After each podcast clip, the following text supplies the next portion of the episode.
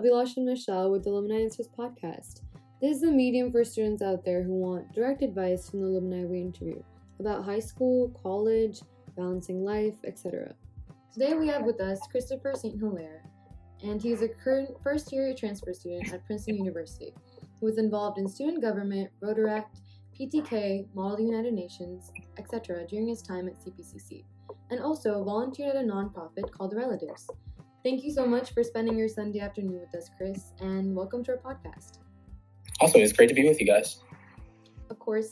Um, for starters, could you give a brief background of yourself regarding anything we haven't touched on? Um, I mean, I, I think you guys hit the nail pretty much on the head in regards to my academic journey to Princeton. Um, yeah, I don't think there's anything particularly pertinent besides, like, you know, the the formalities, just kind of where I'm from and those kinds of things that we haven't really covered. But besides that, everything's been pretty pretty much touched on. Mm-hmm. All right. Uh, thank you. So we've got a lot of questions we would love to get your insight on. So we're just going to jump right into it. First, we wanted to talk to you about how you got into an Ivy League school. That is something that very few are able to achieve, especially as transfer students. And the year you were accepted, the transfer acceptance rate, I think it was only zero point nine one percent. So only thirteen students were accepted. First, what were your emo- what are your emotions now getting into Princeton? How do you feel?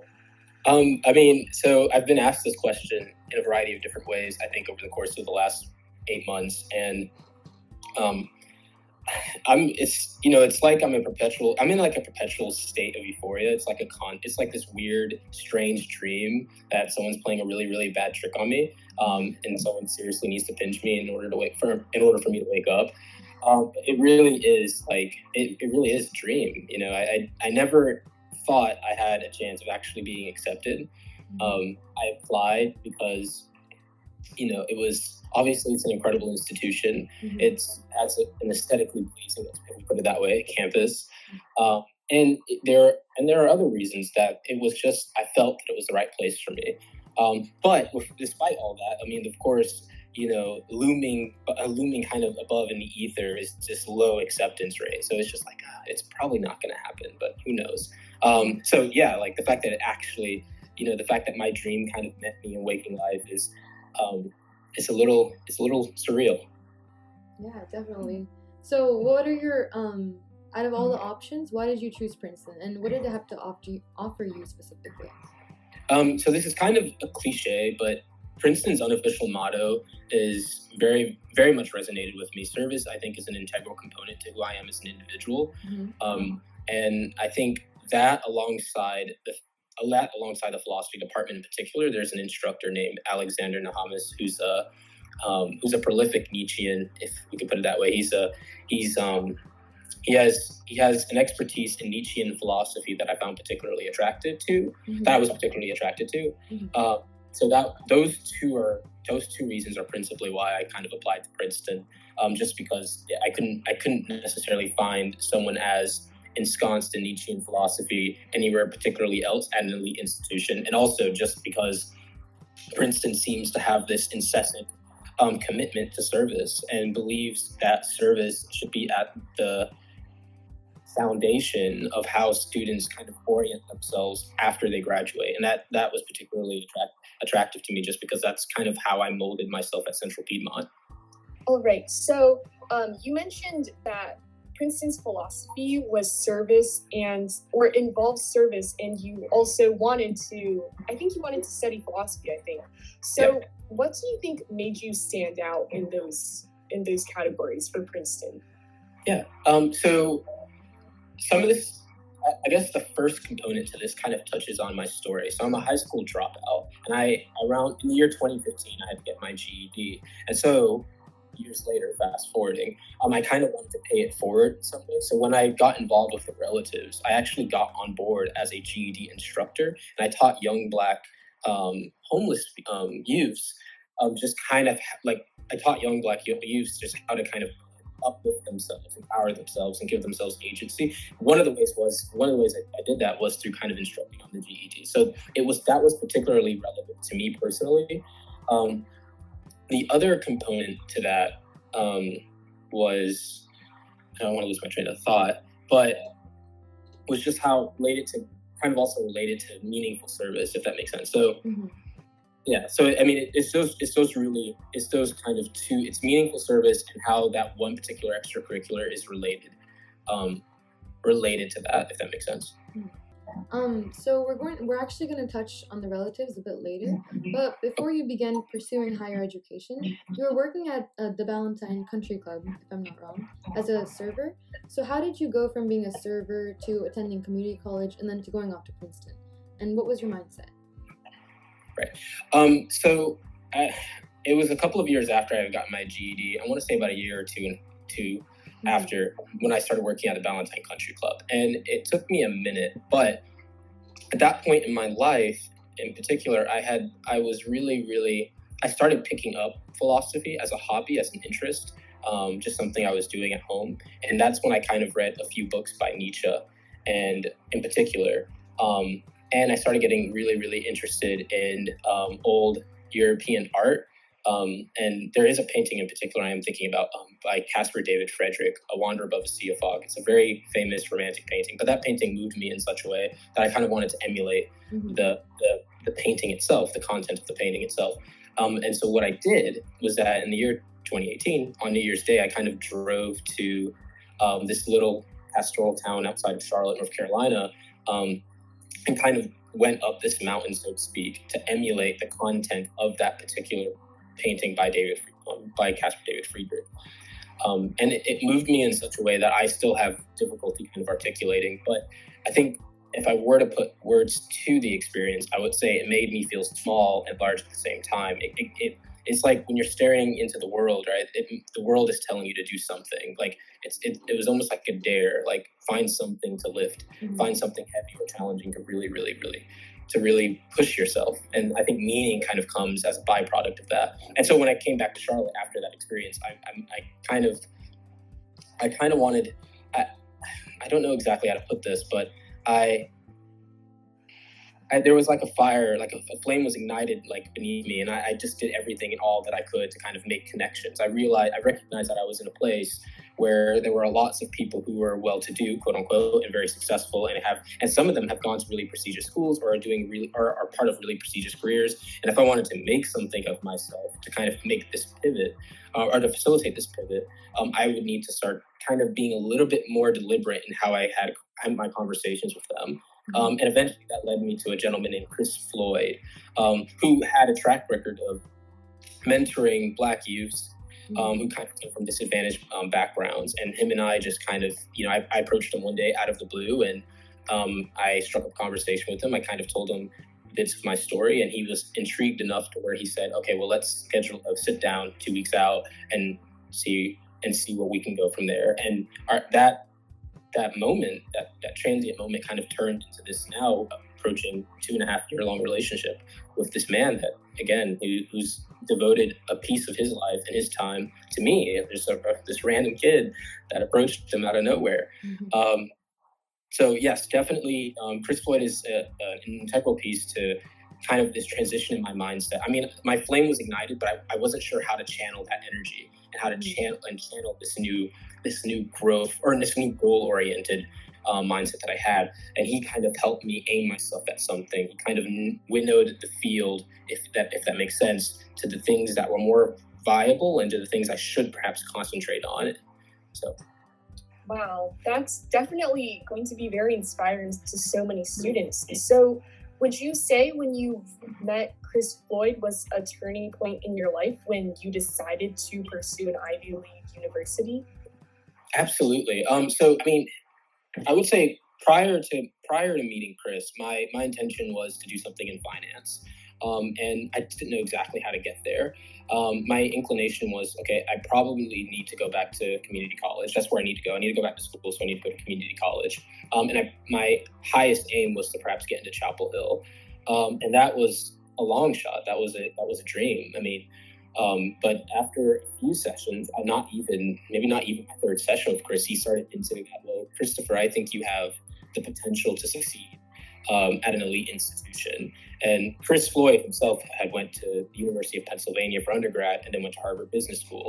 Um, and based on what he's told me, And, and, and based on what he's told me, he, he, he thought, it was in his estimation, that I could not just matriculate to an Ivy League institution, but thrive there. I mean, I, I didn't necessarily believe that in myself. It took a little bit of shifting in my self-concept, but he facilitated that. And I started to recognize that, well, maybe he might be right. Maybe, maybe it's something I should pursue, something I should look at. Um, to sum up, what advice would you give to anyone who aspires to get into a top school? Yes. Um, so I think my I think the one thing in particular I would say, and it's it's kind of cliche as well, but it's incredibly true, um, is to be authentic. Um, like, you know, sharpen yourself up, figure out what it is that you're good at, right? But you also love, and it's really difficult to kind of find to kind of find the strike a balance between those two, because often the things that you really, really love are not necessarily what you're good at, but and also are um, those things that are really, really niche. And th- but those can play to your advantage. Um, but really sharpen yourself up, find something that is meaningful, pursue it, and do it authentically, and then tell that story authentically. I think that would be the biggest piece of advice that I have. Okay, thank you. So besides, um, they're not just talking about top universities, but we wanted to talk specifically about extracurriculars. Um, I think a lot of students probably stress more about this than anything. So we wanted to get a glimpse of your impact with some of the clubs you were in while you were at school. Which one would you say made the greatest impact on you, or that you had the greatest impact on, and why? Oh, definitely the former. Um, so getting involved at Central Piedmont, which is essentially getting involved with student life, um, really made the community college experience worthwhile for me personally. I mean, it's so easy when you're going to a community college to make it a commuter school where you just go, go you, you go to the school, go to classes, and then go home. But kind of being involved and participating in this community really solidified not just the idea of service for me personally, but also the idea that cooperating with people, at least in this environment and in this instance, makes your experience ten times, one hundred times better. Um, so I would say that the things that I got involved in, such as student government, Rotaract, and P T K, were, well, were more of a consequence because I was involved.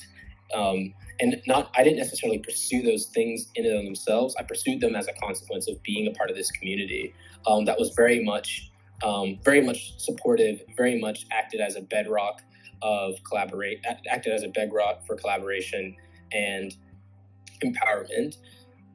Mm-hmm. Um, how did you build up a reputation of being able to lead in some of your clubs? Um, so I would say that I was present and active. Um, I think in those, I think in those two ways, and this, I think the community college experience and the high school experience is, I think, particularly stark here, because um, lots of high school students are, especially if they're ambitious, um, they're probably going to be active in everything and anything. At community college, there is a there is a lack of ambition. Um, for better or worse. And I think because of that, the people who want to be involved and the people who are present are more likely to kind of be able to clinch to these particular positions within these clubs, like say vice president or president. Um, and I think that obviously, you know, I was able to kind of, I was there, I became involved, um, I participated in the community, um, and that kind of made me an active and present um, voice. So.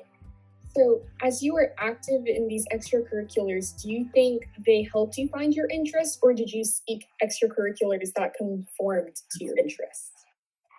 I would say that I, I sought out extracurriculars that conformed to my to my interests. I was always I was always a service service was always uh, service was always in the back of my mind, um, and finding ways to make the experience better for other students, especially other students that were on the outskirts of society, let's say, that were kind of like in their own little underworld, um, and were desperately trying to climb out of it. Those are the people I was really, really concerned about. So one of the re- that's one of the reasons why I was so involved with Rotaract, for instance, because that is the community service club at Central Piedmont Community College, um, and also involved in The Relatives, because again, those those two clubs in particular um, had service as sac- had service as sacrosanct and were at the bedrock of their institution.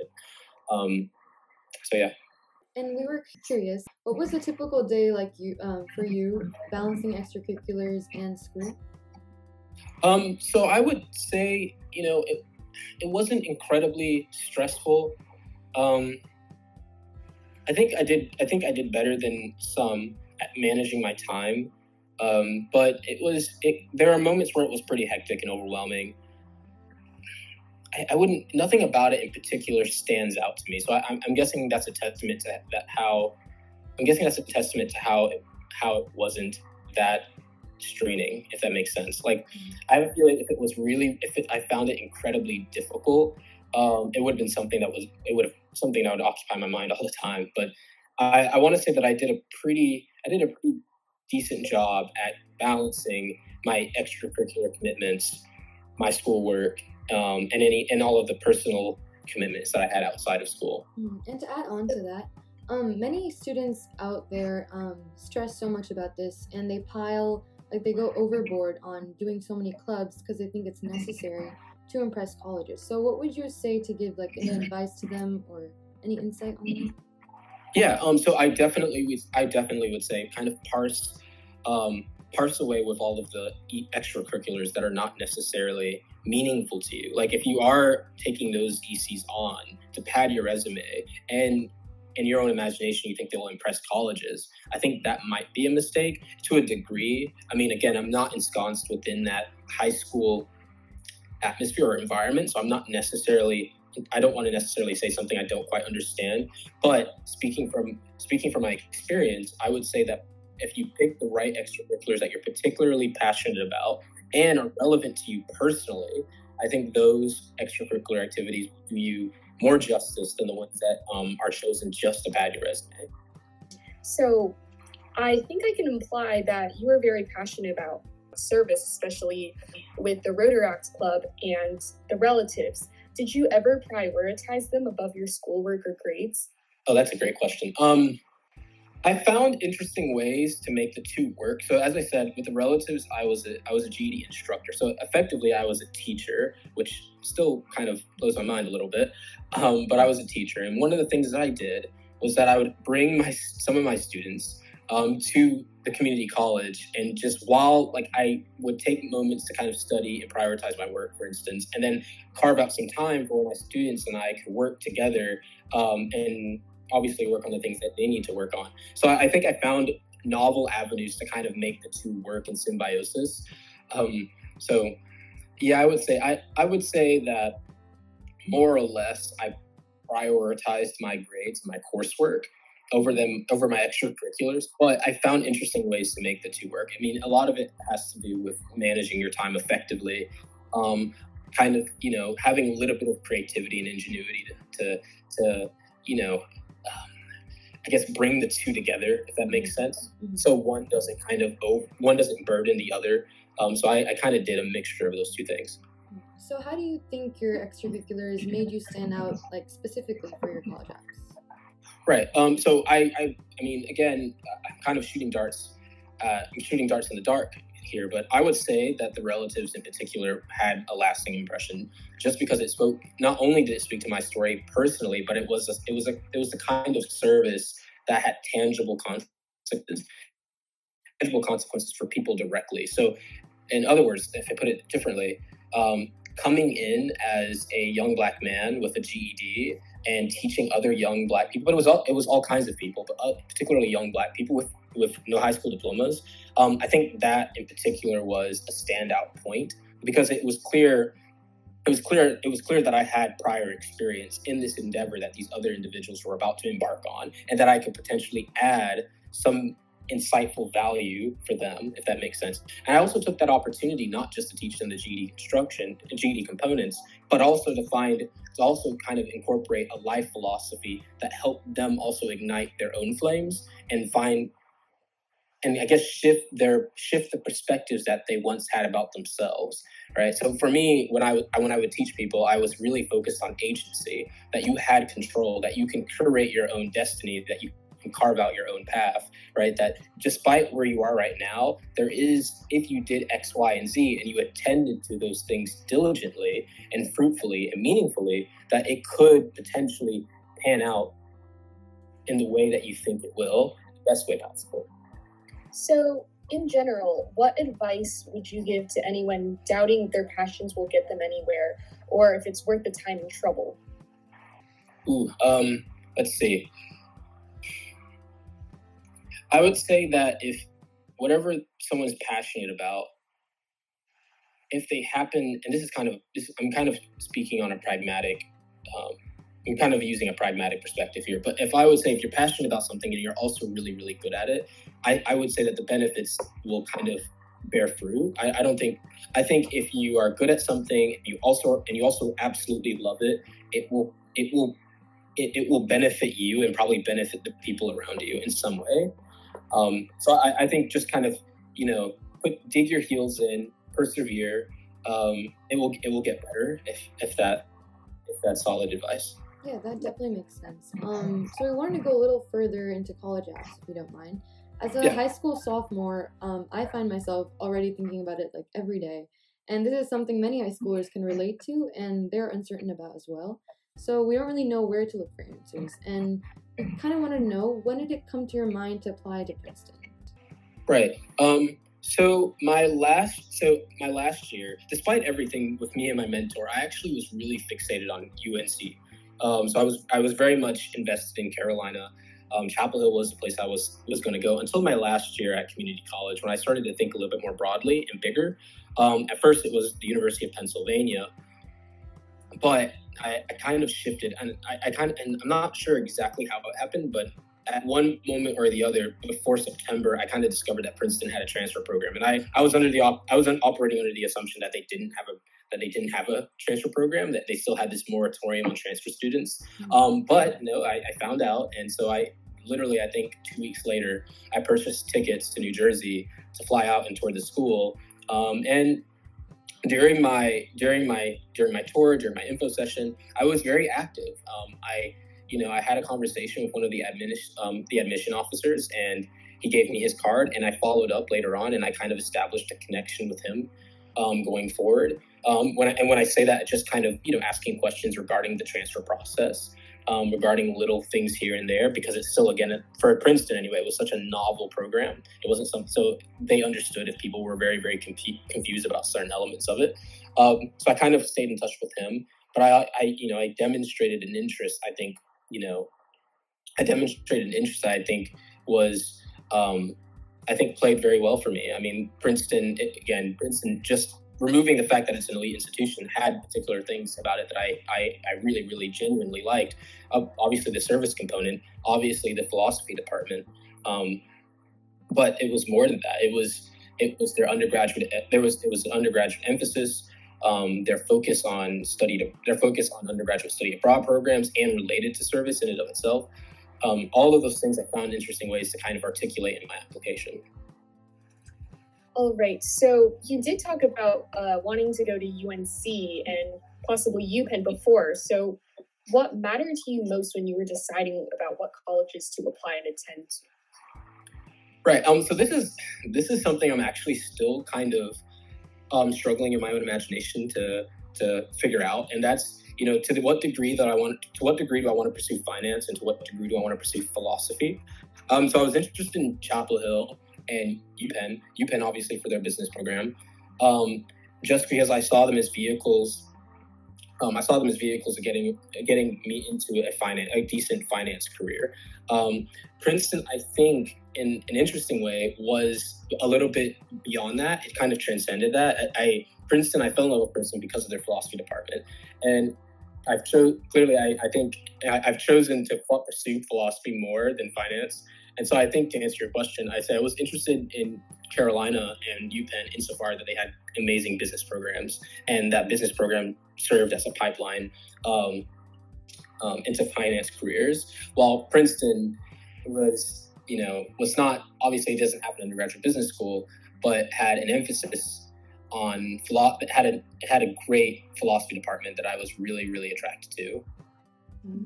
So, going a little off topic, the steps for um, transfer applications are not really identical to steps for regular admissions. So we wanted to know if you could describe some of the important steps you had to take or um, to apply. Um, I think as as a piece of advice, I definitely would say, you know, contact the admissions office, um, reach out, ask questions. Um, I would say that. I would say that. I guess one thing about the transfer application that is particularly distinct is the fact that we are a little bit older. We're coming from community colleges. We might have multiple transcripts that we have to upload. Um, I, I would just, I would try to be in constant con. I say constant contact, not incessant contact, but, you know, an, an intentional contact with the admissions office, because they understand that the transfer process is, it's a little bit niche. It's a little bit underground, so to speak, and it's not as well known. So there may be, there may be unique, there may be questions that are uniquely applicable to transfer students that are not necessarily answered on their website, uh, and they understand that. All right. So when you applied, did you know what the most important things colleges considered were, or what, now looking back, what do you think they considered most? Right. Um, that's that's a great question. Um, I would say that, okay, so the first thing I would say is that elite institutions care both about quantitative metrics and qualitative metrics. I think that's, I mean, obviously that's undeniable. They they obviously care about your S A T and A C T scores. But I, you know, kind of going into it, I I also recognize that there is a quality, the qualitative, the qualitative facet is a little bit more murky, and it really is kind of the, it is really the dimension of the application that you can really mold and forge to look however you wish it to look. And so with that in mind, I would say that the, the story, um, whatever story that you're going to tell them, the admissions officers, make it compelling and make it personal and meaningful. If the story is authentic and powerful, It, it, it will transcend all quantitative metrics. Quantitative metrics are important, but they, I think, a really great story, a great narrative will triumph, will trump any, any quantitative metric. And so with that said, I think in retrospect, looking back, for me, I would say my spike, because I know that's a term that's kind of flown around in elite, um, elite um, college admissions, my spike was humanities. Everything about my application spoke to my passion about the humanities, whether that be music, whether that be poetry, whether that be art, whether that be philosophy in and of itself. Everything that I articulated had an emphasis in the humanities or touched the humanities in some way. And also um, understand the school that you're applying to. What's what's what are the principles that are sacrosanct to that to, to that institution? Princeton is obviously service. Princeton cares and cares deeply about service. And for me, my application was, I mean, there were hints of service um, at, at every corner of the application. Um, My story, my story, and then how I leveraged my story before going to Princeton to help other people who are just like me change their lives. I mean, that was the same, like the entire application, under, undergirding the entire application was this devotion to service. So I would say, understand the institution that you're applying to. Um, I would say emphasize the story that you want to tell, because the story is paramount. It's the most important thing you can do in your application, regardless if you're a community college student, a high school student, or, or a veteran. It's the most important thing you can do. And also, you know, when it comes to quantitative metrics, do as do as well as you can. Uh, that's why I say don't stress too much about it, but do as well as you can. Mm-hmm. Um, going in the opposite direction, what is something you would avoid or recommend people to avoid when applying for colleges? Mm. Obviously, something we already touched on is padding your resume with things that are are just there to make your resume look impressive. And again, that matters to a degree. It depends on what it is. There's some, there are some things that are certainly impressive, and you should you should absolutely absolutely pursue those things. But um, I would say,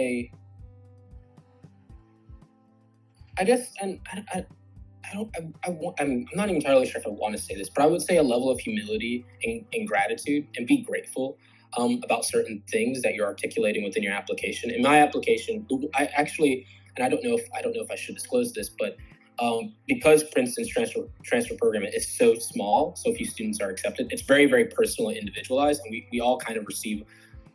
If we ask, we receive a little bit of feedback based on it. And one of the things that I received as feedback was how authentic my application was. So try your best to not seem inauthentic. And, and I think that's easy if you're just telling the truth. You know, just do the thing, do things that you're passionate about, do things that you know are personal and meaningful, meaningful to you. Don't, and I guess in some sense, when you're telling that story, demonstrate a degree of humility and great and gratitude. And I think, I think, If you do, if you do the antithesis, you're in trouble. If you do those things, you're fine.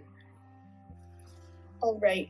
So we're going to dive a little deeper into the application essay, because This is a critical part of going to college as it reflects character. And, and as you said, it can actually help um, show your humility and authenticity. But usually the prompts are really broad, and many high school students are uncertain about what direction they should write in. So what was besides, so we know that it was being authentic and um, demonstrating humility in your essay. So how were you able to bring that out? Right. Um, huh. So for me, it, my personal statement was es- essentially about slaying a dragon.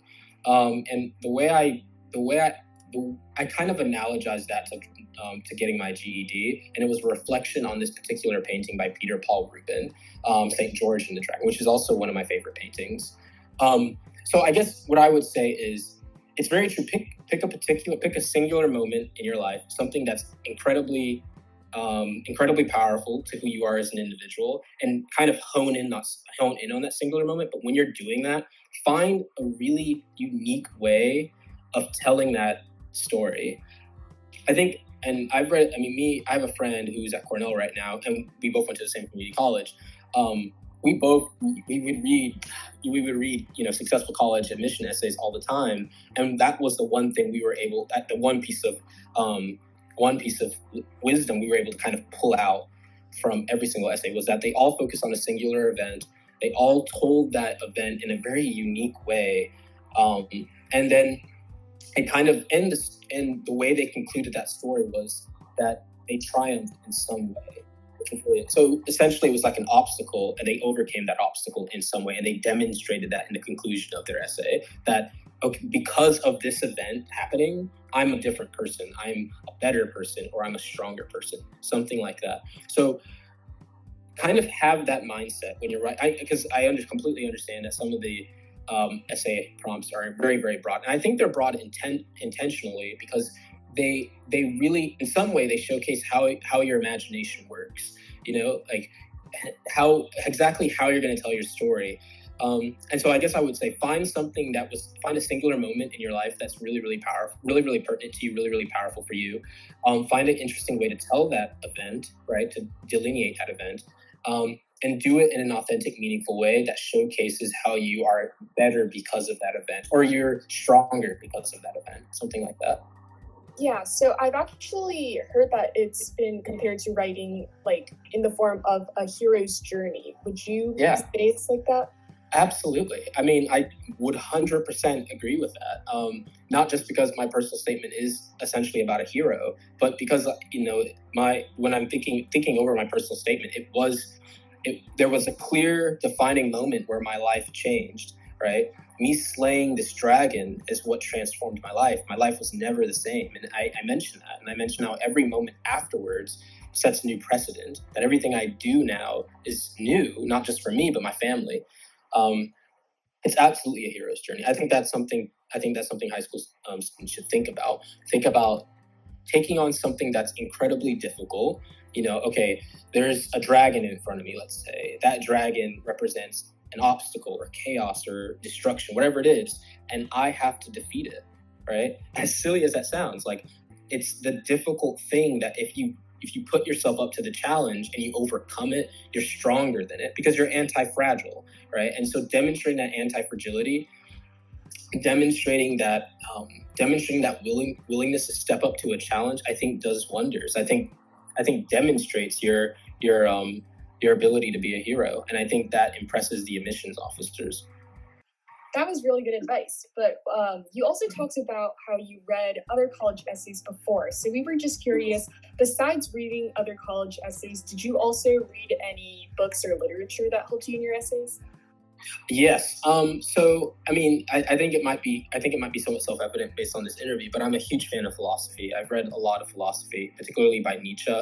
Um, I've read Beyond Good and Evil by Nietzsche, Das Zarathustra, which are really great books. Um, Ernest Becker's The Denial of Death, which is a book I mentioned in my application as well, which talks about heroism, talks about um, overcoming existential angst. Um, but to answer your question, yes, there was. I read a decent amount of literature. I have a huge affinity for old European art, particularly Baroque and Romantic, romantic paintings in the Romantic period. Um, so literature, art, or have definitely influenced the way I think about the world, and they influence the way I approach the application process. Very interesting. So let's discuss a little about um, college life. We already covered a lot in talking about your extracurriculars and admissions, so I wanted to focus a little on courses and life. So how did you determine your majors and how many you would take? Right. Um, and I'm I'm assuming you're speaking to my current experience at yes. Princeton, right? Yes. Okay. Um, so yeah, the course load is the course load is different. It's it's much more. It's obviously a lot more rigorous. um, um, I think I think one thing that's doing. I think one thing that has served me well is the fact that I am coming in with prior writing experience. I think that helps me. Um, I, and I'm strictly comparing myself to just some of the other undergraduate students who are typical undergraduate students here. Um, that gives me a slight advantage, but not much of one. Um, I think the I think the things that are helping me out right now is that I, I've definitely had to force myself into me much. I had to force myself to be in a schedule. Um, I I had to sleep in. When I say sleep in, sleep early. Go to sleep a little bit earlier um, than I typically do. Um, I definitely had to craft a schedule that I have to stick to. Um, I have to manage my time a little bit more minutely than I would have at my community college. I would say that, I would say that, yeah, those two things are still important, but amplified. Okay. So you talked about, um, having to go to sleep early and having a more rigorous course load, but what were the other hard adjustments you had to make going into college, whether it was from C P C C to Princeton or from high school to C P C C? Ooh, um, so from high, so high school, I, I spent a few months there before dropping out. Um, C P C C, I, I guess the, the obviously the, the the biggest distinction is the fact that Princeton is not a commuter school. Um, I would drive to classes um, when I was at community college. Um, here, it's, you know, I'm living in a dorm. Um, uh, I'm I'm dining in a dining hall. So I think there, I think there's, I think it's different insofar as there, the typ, there, there's the typical college life versus the typical community college life, which are two very different things because Princeton is obviously a, resident, a residential institution and a community community college are often not. Um, so I think that is a point of distinction. I think another point of distinction is the rigor, is how you manage your time. Um, and I think you just do it differently. Like you have to be really, really deliberate about your time. I, I'm thinking there's another um, student here um, who really gave me some solid advice. And it's very true of every Princeton student. As soon as, and I would imagine every elite institution, Um, as soon as you enter that institution, you're busy. Like as soon as the semester starts, you're incredibly busy. Um, and I, I thought that was so hyperbolic and inflated, but it's very, very true. Like every moment, every day, there's there are things you got, there are things you have to, things you have to or should be doing. Let's put it that way. Um, so, it, time management is king. It's incredibly important. I think you have to be very, very punctilious about how you go about crafting your day. Um, because it, it can easily creep up on you, and before you know it, the rigor kind of subsumes you, and you're lost, and you're anxious, and you're kind of fretful, and you're trying to figure out exactly how you're going to catch up. All those that that's something that plagues a lot of students here, and I think it's just literally a consequence of just kind of deferring things off to the last minute, which I do sometimes. Everyone does, and it's there are there are there are sessions here at Princeton that talk about procrastination, how to transcend procrastination, and tips to kind of combat procrastination, because it's a, it's a I guess it's a fundamental feature of, of human nature, and we're all just trying to figure out how best we can kind of mitigate its nasty effects. Let's put it that way. Yeah. So going off of that, what were your priorities at C P C C? Are they are they the same for Princeton? Um. Yeah, I, I mean, at C P C C, I was very interested in establishing connections, making connections. Um, and when I say connections, friendships. Um, You know, being involved, participating, being active, present, not kind of letting the day go by, not being like a passive observer of of of my academic journey. Um, so at Princeton, I'm, I'm still doing the same. I've made sure. I think the one thing I will say that is different is that I just I haven't piled on the extracurriculars like I did at C P. When I was at Central Piedmont, I, I kind of joined everything and anything. As soon, and I, I actually tried to do that before I was a student. Um, and one of the student life coordinators, Jennifer Conway, she told me, like, you, you can't, it's like, you can't get involved in S G A or any of these things because, Christopher, you're not a student yet. So it, I thought that's, it's just hilarious. Um, but you want that energy. You just want to make sure you're channeling it appropriately. I guess, given my experience, having done that, having jumped into a thousand different things and a thousand different commitments at Princeton, I, I've kind of been able to reduce that desire. Um, I'm still a part of a few things, and I absolutely want to be a part of a few more things, but um, there, I found I found a nice balance. Right. So earlier you talked about the course load, or the rigors seeming almost hyperbolic uh, for people who haven't experienced it. What's something else that high school students typically don't realize about college? I think it's, I would say that in college, actually, you know, it depends on the college, but at Princeton in particular, it's, we're a competitive institution. Pe- students are competitive in the sense that they're ambitious, um, but we're also, it's such a collaborative environment. Um, that's actually, that's been a part of the academic culture shock for me. I mean, because there's this, theivs this, obviously elite institutions, Ivy League institutions have this stereotype that all the students are cutthroat. You know, the only thing they care about is being on top. It's actually, I would say more, or, I mean, you have those people here, but more or less, it's not, it's not an accurate picture, picture of what the student body is like. I mean, th- there is such a collaborative spirit here at Princeton. And I, I would, I would even dare extend that out to other institutions too, other Ivy League institutions. Like, everyone wants to work together. Everyone is kind of like, um, I don't know what the, I don't know what my professor's talking about. I'm so lost. Um, how do we do this? Like, everyone, there are people like that. We're all trying to, we're all in the trenches together, and we're all trying to figure out exactly how to best navigate this very, very rigorous curriculum. All right. So we've talked a lot about like your life experiences and your accomplishments, but we also wanted to know what it took and how you were able to manage all of these while keeping your mental and physical health in check. So when you realized you had given yourself too many commitments, how did you determine what to give up? Right. That's, that was, I would say that was a, that's a great question. And that's something I was struggling with in particular at community college, because there were some, there were some things I did not want to give up. There were some things I saw so much value in, um, and I didn't want to step away. But in retrospect, I'm I'm very, very grateful that I came to the realization that I needed to step away. So one of, I'll just paint a quick uh, I'll, I'll paint a quick scenario. Um, at my community college, I was involved in student government, but my latter year it, at um, C P, I decided to kind of take a step back and put more emphasis more emphasis in the relatives. Now, that was a strategic move, obviously, because the relatives was so much more meaningful and was related to my story. And I started recognizing the schools that I wanted to apply to. So it was, um, it was a strategic move, but it was also an area in which I, I and this is not necessarily phrasing it the best way, but I, I was, I felt, I felt that I was doing more at the relatives than I was at, than I was as a member of student government. It, being a member of student government is um, an excellent way to give back to the student body. It's an excellent way of contributing to the student, the, the campus, to campus life or community college life. Um, but for me, I wanted to put a greater, I wanted, at least for my application and myself, because it's where I found, I found that I found a sense. I, I, I don't know. I became, I, in my own imagination, I became responsible for some of the students I had.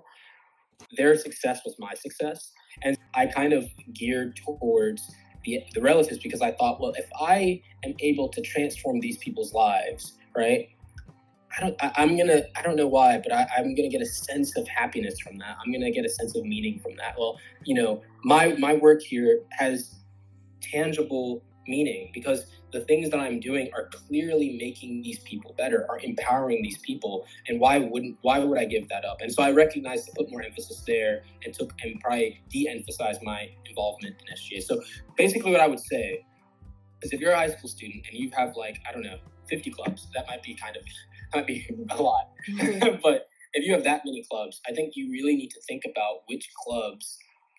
And it's kind of, it kind of reels back into our conversation about what you're passionate about, what you're passionate about.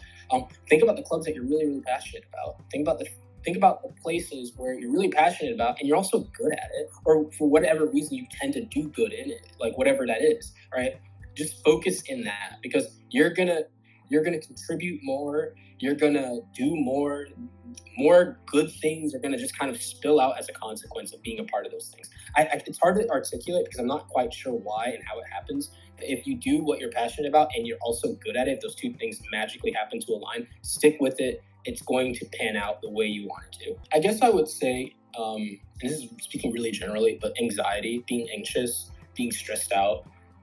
about the process, about the application process, about high school in general, even about community college, and then even in college. Um, I think there are people, I would, and I think that's something we all kind of experience to a degree. I would say that there are people out there that are are there to support you. And I think reach out to people, reach out to people in your life that you know are good people, that you know want the best for you. Um, and tell them what you're going through, and tell them that this is a lot. How how should I navigate this? Even just ranting is great. You know, like I have friends that just come to me and rant about what's going on, and they feel so much better afterwards. I've done the same thing. It has ranting has this, you know, this strange cathartic effect, um, and I, I think that's I think that's a great way for people to channel their frustration, to channel their anxieties, and again, find someone, find a point of contact that you you you you're really close to that person, and you trust that person, and. You know, speak to your insecurities, speak, give give voice to your insecurities, give voice to your anxiety, have it be out there, have a conversation about it, and then face it forthrightly, if that makes sense. Like, whatever it is that you're anxious about, you know, just, you know, stand up straight, face it forthrightly, contend with it. Um, afterwards, you know, um, afterwards you'll be, afterwards you may be stronger for it if you do it that way. Mm-hmm. And going off of that, what would you say was one of your um, proudest moments in your educational journey? Oh, definitely getting my, um, definitely getting my G E D. Um, I mean, it took me a while after I got it, but that was a turning point in my life. I mean, just, I mean, I watched, there was, there are two movies in particular I'm thinking about, but one is, I watched Midnight in Paris, um, and Limitless, and those two movies just kind of, for whatever reason, just told, like, that, and I started getting into art, not necessarily philosophy just yet, but getting into art. Um, and I just was like, I have to do something with my life. Like, I can't just be here kind of wasting away, playing video games till four in the morning. Like, that wasn't, that wasn't meaningful for me, you know? And I wasn't being productive, and I, I, I didn't feel right with myself. Like, my whole world wasn't aligned. Like, something was off. Um, so yeah, getting, getting my G E D was a turning point in my life. Okay. So this brings us to our last round of questions. It's our lightning round, so we want you to answer them as fast as possible. Okay. Are you more of a multitasker, or do you stay focused on one thing at a time? I stay focused on one thing at a time. Are you more spontaneous and flexible, or do you follow a strict schedule? I follow a strict schedule. Okay. How do you, whenever you felt like giving up, how did you get yourself motivated again? Ooh, um, so I have, there's this poem that I've memorized. It's um, If by Rudyard Kipling. I recite that from memory. And how do you schedule your time to complete and do well in everything in high school? So there's this really neat app um, that I use called Notion, and using it to kind of organize um, all of my to-dos. And how do you give yourself time to rest and refresh? Um, so this is this is only possible if you have a car. Um, I find driving very, very therapeutic. I sometimes go on a day trip, um, and I, I do that just on my on my own, just for self-reflection. Um, and I find that that kind of, especially if I'm feeling particularly nervous about something or anxious about something, I will do that to kind of bring myself back to earth. Okay, thank you, Chris. So wrapping up, we just wanted to know some of your final words of advice, or anything you wish someone had told you when you were going through this process. Um,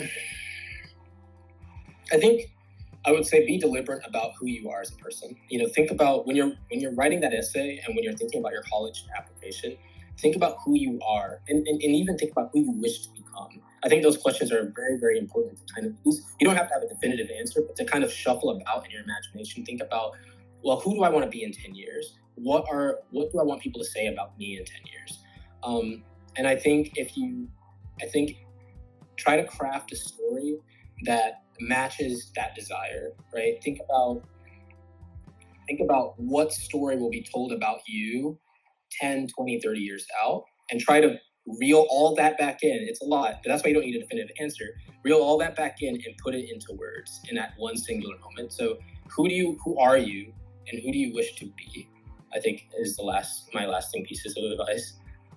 All right. Thank you so much, Chris. We had a wonderful time with you today. And thank you to everyone who's going to tune in to our first episode. Be sure to check out Chris's interview on our website, and we'll keep you guys updated on our next post. Thanks, guys.